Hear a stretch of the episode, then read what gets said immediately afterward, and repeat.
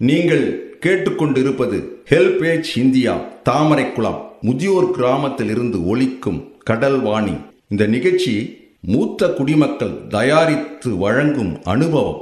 மேலும் HelpAge India Cuddalore project தலைவர் திரு Venugopal Ramalingam HelpAge India Cuddalore இயக்குனர் டாக்டர் திரு சத்யபாபு மற்றும் Kadalvani radio technical person Thiru Manojkumar.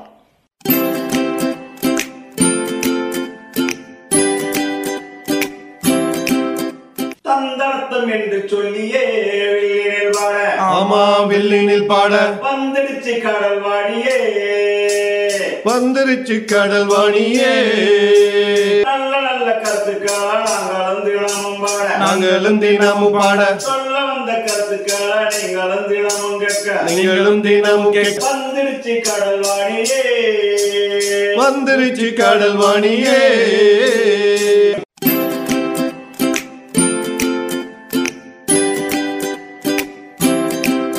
வணக்கம். நான் ஹெல்பேஜ் இந்தியாவிலிருந்து அனுபவம் என்ற இந்த நிகழ்ச்சியின் மூலம் உங்கள் அனைவரையும் தொடர்பு கொள்வதில் மிக்க மகிழ்ச்சி அடைகிறேன். நான் இன்று உங்களுக்கு ஒரு கதை சொல்லப் போகிறேன். அதை நீங்கள் கவனமாக கேளுங்கள். அதில் உள்ள கருத்தை நீங்கள் உணர்ந்து கொள்வீர்கள். முன்னொரு காலத்தில் பல பல ஒரு வருடங்களுக்கு முன்னால் ஒரு அரசன் ஆண்டு வந்தான். இங்கிலாந்தின் ஒரு பகுதியை அவன் பேர் கிங்லியர் அவனுக்கு மூன்று பெண் பிள்ளைகள். அவனுக்கு எந்த ஆண் பிள்ளையும் இல்லை. இந்த மூன்று பெண் பிள்ளைகள் தான். அதனால் இவங்க மூன்று பேரையும் ரொம்ப சீராட்டி பாராட்டி வளர்த்துக்கிட்டு இருக்கான். அப்படி இருக்கும்போது அப்போ அவன் சொல்லுவான் அந்த பிள்ளைங்க ஒரு நாள் பேசிக்கிட்டு இருக்கும்போது அம்மா என்னை யார் ரொம்ப நேசிக்கிறாங்க சொல்லுங்கள் பார்ப்போம் அப்படின்னு மூத்த பிள்ளை சொல்லும். அப்பா நான் என் உயிரை விட உங்களை நேசிக்கிறேன்ப்பா அப்படின்னும்.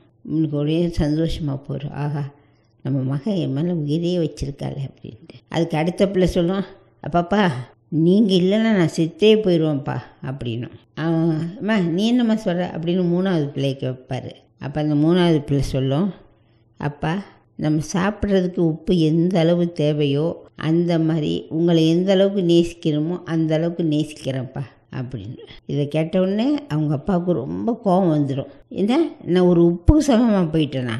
என்னம்மா பேசுகிற அப்பா நான் உண்மையை தான்ப்பா சொல்கிறேன் ஏன் நீங்கள் இவ்வளோ கோவப்படுறீங்க? அப்படின்னு இந்த பிள்ளை தன்மையாக சொல்லும். ஆனால் அவங்க அப்பாவுக்கு மனம் ஆறாது. என்னடா அவங்களாம் அவ்வளோ நல்லா சொல்கிறாங்க இந்த பொண்ணு என்னன்னா ஒரு உப்பு அளவுக்கு நம்மளை கொண்டு வந்து வச்சுருக்க அப்படின்னு நம்ம ரொம்ப கடுப்பாக இருப்பான். அதோட சரி சரி நீ போய் உட்காரு நீ வந்து ஒரு வாரத்துக்கு எங்கள் யாரு கூடயும் பேசக்கூடாது. அதான் உனக்கு நான் கொடுக்குற தண்டனை. அப்படின்னு சொல்லிட்டு அவளை அனுப்பிடுவான். அப்போ இவள் வந்து ரொம்ப மனசு நம்ம என்ன சொல்லிட்டோம்? ஏன் அப்பா அப்படி வேதனைப்படுறாரு? நம்மளை ஏசுறாரு? அப்படின்னு மனசில் ரொம்ப கலங்குவா. ரெண்டாவது நினைப்பா அது என்னது இது? இப் நான் உப்பளவுக்கு தானே சொன்னேன். இது ஒன்றும் தப்பு இல்லையே. உப்பு இல்லாமல் நம்ம சாப்பிட முடியுமா? உப்பே இல்லைன்னு வச்சுக்க. அந்த சாப்பாடை நம்ம எப்படி சாப்பிடுவோம்? முடியாது. அதை தானே நானும் சொன்னேன். ஏன் என் மேலே ஆத்திரப்படுறாரு? இவன் மனசுக்குள்ள நினச்சிட்டு போயிடுவாள் அவள் இடத்துக்கு. இந்த மாதிரி இருக்கையில் ஒரு நாள் அந்த அந்த அரண்மனைக்கு ஒரு ஒருத்தர் ஒருவர் வயதான ஒரு கிழவர் அவர் வந்து அரசனை பார்த்து பேசுவார். பேசும்போது பேசும்போது அவர் சொல்வார் ஏன்? அவன் பேசும்போது சொல்வார் ஏன் இந்த பொண்ணு மட்டும் எதுவும் பேசாமல் அது பாட்டுக்கு தனியாக இருக்குது அப்படின்னு. அப்போ அவங்க அப்பா சொல்லுவார் இல்லை இல்லை அதுக்கு நான் கொடுத்த தண்டனை அதனால தான் அப்படி பேசாமல் இருக்குது நீங்கள் ஒன்றும் நினைக்காதீங்க. மற்றவங்களோட உரையாடுங்க அது போதும் அப்படின்ட்டு. இது எப்படி இருக்குது அப்படின்னு மனசில் நினச்சிக்கிட்டு சரின்ட்டு பேசாமல் இருந்துருவார். இப்படி இருக்கும்போது அன்று அன்று மாலை விருந்து அந்த அப்படி பெரியவருக்காக விருந்து நடத்துவாங்க. அந்த விருந்து நடத்தையில் ஒரு ரொம்ப வ- ஏன்னா வயதானவங்களும் இருக்கிறாங்க. அப்படின்றதுனால ரொம்ப கவனமாக பார்த்து இந்த விருந்தை ரெடி பண்ணி இந்த அரசர் எல்லாருக்கும் கொடுப்பாரு. கொடுத்துட்டு இருக்கும்போது எல்லாருமே ஆஹா சாப்பாடு நல்லா இருக்கு அப்படி இப்படின்னு சொல்லி ரொம்ப சந்தோஷப்படுவாங்க. இப்படி இருக்கிறப்ப இந்த இந்த பிள்ளை என்ன செய்யும்? அந்த உப்பு தட்டத்தை எடுத்து எங்கேயோ ஒரு இடத்துல ஒழிச்சு வச்சிடும். நிகழ்ச்சியை தொடர்ந்து கேட்பதற்கு முன் மூத்த குடிமக்கள் அதாவது சீனியர் சிட்டிசனின் உதவிக்கான டோல் ஃப்ரீ ஹெல்ப்லைன் என்னை நோட் பண்ணிக்கோங்க. ஒன்று நான்கு ஐந்து ஆறு ஏழு. இந்த டோல் ஃப்ரீ எண் காலை எட்டு மணியிலிருந்து இரவு எட்டு மணி வரை செயல்படும். மூத்த குடிமக்களின் உதவி மற்றும் ஆதரவிற்காக இப்போ அனுபவ நிகழ்ச்சி தொடர்ந்து கேட்கலாம். எல்லாரும் சேர்ந்து தேடி பார்ப்பாங்க. உப்பு தட்டத்தையே காணும். அவங்களும் கூடிய மட்டும் எல்லா இடமும் தேடி பார்க்குறாங்க கிடையாது. அது கா எங்கே போச்சுன்னு யாருக்கும் தெரில எல்லாரும் ஐயோ இங்கே தான் இருந்துச்சு அப்படி இப்படின்னு பேசுகிறாங்க ஆனால் இல்லை. அந்த சட்டம் கடைசி வரைக்கும் கிடைக்கவே இல்லை. அப்போ அப்போ அவர் என்ன செய்வார்? ஐயோ இந்த மாதிரி ஆயிடுச்சு நல்ல ஒரு விருந்தாடி வந்திருக்கையில் இந்த மாதிரி ஆயிடுச்சுன்னு மனசில் இது பண்ணிக்கிட்டு சரி போய் ஒரு கொஞ்சம் உப்பாவது யாராவது வாங்கிட்டு வாங்க அப்படின்னு. ஆனால் அது என்ன அந்த அகலியை தாண்டி போய் உப்பு வாங்கிட்டு வர்றதுக்கு லேட் ஆகும். அது எல்லாருக்குமே தெரியும். அதனால் எல்லோரும் பயப்படுவாங்க. எப்படின்னு போகிறது அப்புறம் வந்தால் ராஜாவோட கோபத்துக்கு ஆளாகணுமே அப்படின்னு. இந்த மாதிரி இருக்கும்போது இந்த பிள்ளை சொல்லும் அப்பா நான் போயிட்டு வாங்கிட்டு வரேன்ப்பா அப்படின்னு. இப்போ முதல்ல எதுக்கு இது அனுப்ப அப்படின்னு நினப்பான். ஆனால் இது என்ன செய்யுது? விருந்தாளிகள்லாம் இருக்கிறாங்களே அப்படின்ட்டு சரிம்மா போயிட்டு வா. அப்படி சொல்லி அவரை அந்த பொண்ணை அனுப்பி விட்ருவான் இந்த பொண்ணு போயிட்டு அதாவது கொஞ்சம் உப்பு தான். கொஞ்சம் உப்புன்னு சொன்னால் அந்த அன்றைக்கி வந்திருந்த கூட்டத்துக்கு எவ்வளோ உப்பு தேவையோ அந்த அளவு தான் இருக்குது அங்கே உப்பு. அதை வாங்கிட்டு வரோம். வாங்கிட்டு வந்து அவங்க அப்பா கையில் கொடுத்து அந்த விருந்தில் போ பரிமாறுறதுக்கு எல்லா ஏற்பாடும் செய்வாங்க. இந்த ஒரு நிலையில் இந்த ஒரு நிலையில் அப்போ இந்த பிள்ளை யோசிக்கும் சரி இந்த சந்தர்ப்பத்தை நம்ம நமக்கு ஏற்ற மாதிரி மாற்றிக்கணும் அதுக்கு என்ன வழி? அப்படின்னு நினச்சிட்டு உடனே அது ஒரு ஐடியா செய்யும். அந்த உப்பு தட்டு அந்த உப்பு தட்டத்தை எடுத்து ஒழிச்சு வச்சதோடு அதோட அதை பற்றி யாருக்கும் சொல்லாது.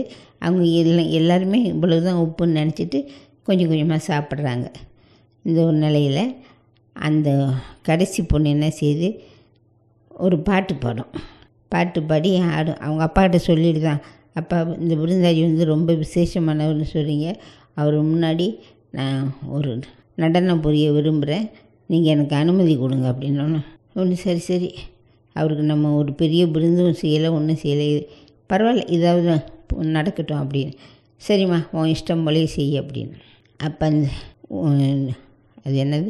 அந்த உணவு கடையில் இந்த நாட்டியம் ஓடும் நாட்டியம் ஓடையில் கொஞ்சம் தான் அந்த உப்பு இல்லை அந்த அந்த தட்டு அந்த பிளேட்டுக்கு எவ்வளோ தேவையோ அந்த அளவு தான் உப்பு இருக்கும். இந்த மாதிரி இருந்தோடனே அவங்கவுங்க சாப்பிட்டுட்டு அமைதியாக இருக்கிறாங்க. இந்த பிள்ளை என்ன செய்யும்? போயிட்டு மேடை மேலே ஏறி நின்றுக்கிட்டு அந்த வயதானவர் ஒருத்தர் வந்திருந்தார் விருந்தாடியா அவரை பார்த்து சொல்லும். ஐயா நான் சொல்கிறத கொஞ்சம் தயவு செய்து கேளுங்க ஐயா. என் மேலே என்ன தப்புன்னு நீங்கள் சொல்லுங்கள் நான் அதை ஏற்றுக்கிறேன் என்னம்மா என்ன பிரச்சனை சொல்லுமா இல்லை எங்கள் அப்பா அன்னைக்கு அன்னைக்கு கேட்டார். என்னை யாரும்மா ரொம்ப நேசிக்கிறா அப்படின்னு. அப்போ எல்லாரும் சொன்னாங்க. அப்போ நான் சொன்னேன் அப்போ அந்த நம்ம சாப்பாட்டுக்கு எவ்வளோ உப்பு தேவையோ அந்த அளவுக்கு உங்களை நான் நேசிக்கிறேன்ப்பா அப்படின்னு. இது கேட்டோடனே தெரில அவருக்கு ரொம்ப கோபம் வந்துருச்சு. என்னை நீ யாருக்கிட்டையும் பேசக்கூடாதுன்னு சொல்லி தடைப்படுத்தி வச்சுட்டாரு. அவர் சொல்லும்போது நான் எப்படி பேசுறதுன்னு தான் நான் ஒதுங்கியே இருந்தேன். இன்றைக்கி நீ நீங்கள் வந்ததுனால அதுவும் நீங்கள் கேட்டுக்கிட்டதுனால நான் இப்போ உங்களோட எல்லாம் கலந்துட்டேன் அப்படின்னு. அப்படி நம்ம இது ஒன்றும் இல்லையோ? உப்புன்னு தேவையானது. அதை நீ சொல்லியிருக்கு. இதில் என்ன அப்படின்னு ஒரு மனசில் நினச்சிக்கிட்டு சரிம்மா ஏமி நீ சொல்ல வேண்டியதை சொல்லு அப்படின்னு. அப்போ தான் அந்த பிள்ளை சொல்லும் இப்போ நீங்கள் முதல்ல சாப்பிட்டீங்க உணவு. சாப்பிட முடிஞ்சதா? உப்பு இல்லாமல் உங்களுக்கு சாப்பிட முடியலை. காரணம் அந்த உப்பு இருந்தால் தான் அந்த சாப்பாட்டுக்கு ஒரு செல்வாக்கு ஒரு மதிப்பு இருக்கும். அதனால் உங்களுக்கு அந்த சாப்பாடே எடுக்கலை. அதனால தான் நான் சொன்னேன் எங்கள் அப்பாவை இந்த உப்பு எந்த அளவுக்கு தேவையோ அந்த அளவுக்கு உங்களை நேசிக்கிறேன்ப்பான்னு சொன்னேன். ஏன்னா உப்பு கூடிட்டாலும் நம்ம யாரும் சாப்பிட முடியாது. வாயில் வச்சா ஒரே கெப்பாக இருக்கும். சாப்பிடவும் முடியாது. கச்சி கிடக்கும். இந்த ஒரு இதை வச்சு தான் நான் சொன்னேன். எங்கள் அப்பாவை எந்த அளவுக்கு எனக்கு பிடிக்கும்னு இப்போ நீங்கள் புரிஞ்சுக்கிறீங்கல்ல? ஆனால் எங்கள் அப்பாவுக்கு என்ன கோபம்னு சொல்லி அதை புரிஞ்சுக்க அவர் மறுக்கிறாரு அப்படின்னு. அப்போ தான் அந்த வயசானவர் சொல்லுவார் அம்மா நீ சொல்கிறது சரிதாம்மா. உப்புன்றது வாழ்க்கையில் ஒரு முக்கியமான ஒரு இடத்துல இருக்குது ஆனால் அதுக்காக அளவுக்கு மீறியும் போட்டு சாப்பிட முடியாது. அந்த அளவு எவ்வளவோ அவ்வளோதான் நம்ம சாப்பிட முடியும். நீ சொன்னதில் ஒன்றும் தப்பே இல்லைம்மா. அப்படின்னு சொல்லும் அப்போ தான் அவங்க அப்பா வந்து இந்த பிள்ளைய கட்டி பிடிச்சிக்கிட்டு அம்மா நான் உண்மையிலேயே மடத்தனம் செய்துட்டேன். என்னை மன்னிச்சிடுமா இனி வந்து இந்த மாதிரிலாம் செய்ய மாட்டேன். எனக்கு நீ சொன்னதோட அர்த்தம் அந்த நேரத்தில் ஓ கொஞ்சம் பாரு ஒரு உப்புக்கு சமமாக நம்மளை நினச்சிட்டாலேன்னு தான் எனக்கு கோபம் வந்து வந்ததே தவிர நீ சொன்ன சொல்லலை எந்த அளவுக்கு உண்மை இருக்குது அது எந்த அளவுக்கு நமக்கு வாழ்வுக்கு தேவை அப்படின்றத நான் உணரவில்லை. அதனால தான் உன் மேலே கோபப்பட்டோமா இப்போ எல்லாரும் முன்னாடியும் உனக்கு உங்கள்கிட்ட நான் மன்னிப்பு கேட்குறேன் என்னை மன்னிச்சிருமா அப்படின்னு என்னப்பா வார்த்தை சொல்கிறீங்க நீங்கள் போய் எனக்கு எதுக்கு மன்னிப்பு கேட்குறீங்க நீங்கள் நான் சொன்னது தவறாக இருந்தால் மன்னிச்சிருங்கப்பா. நீங்கள் தான் என்னை மன்னிக்கணும். இவ்வளோ நாள் நீங்கள் என்னை வளர்த்து எடுத்து ஆளாக்கி இது பண்ணீங்க. அதுக்கு நான் உங்களுக்கு நன்றி சொல்கிறேன் அப்படின்னு சொல்லிட்டு ரொம்ப நன்றிப்பா.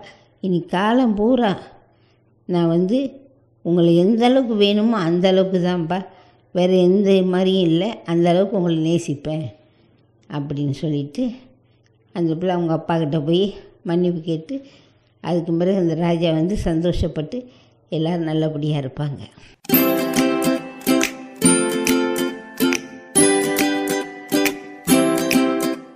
நேயர்களே இந்த அனுபவ நிகழ்ச்சி இத்துடன் நிறைவு பெறுகிறது. உங்களிடமிருந்து விடைபெறுவதற்கு முன் மூத்த குடிமக்களின் அதாவது சீனியர் சிட்டிசனின் உதவிக்கான டோல் ஃப்ரீ ஹெல்ப்லைன் எண்ணை உங்களுக்கு ஞாபகப்படுத்துகின்றேன். ஒன்று நான்கு ஐந்து ஆறு ஏழு. இந்த டோல் ஃப்ரீ எண் காலை எட்டு மணியிலிருந்து இரவு எட்டு மணி வரை செயல்படும். மீண்டும் அடுத்த அனுபவ நிகழ்ச்சியில் சந்திப்போம். நன்றி வணக்கம்.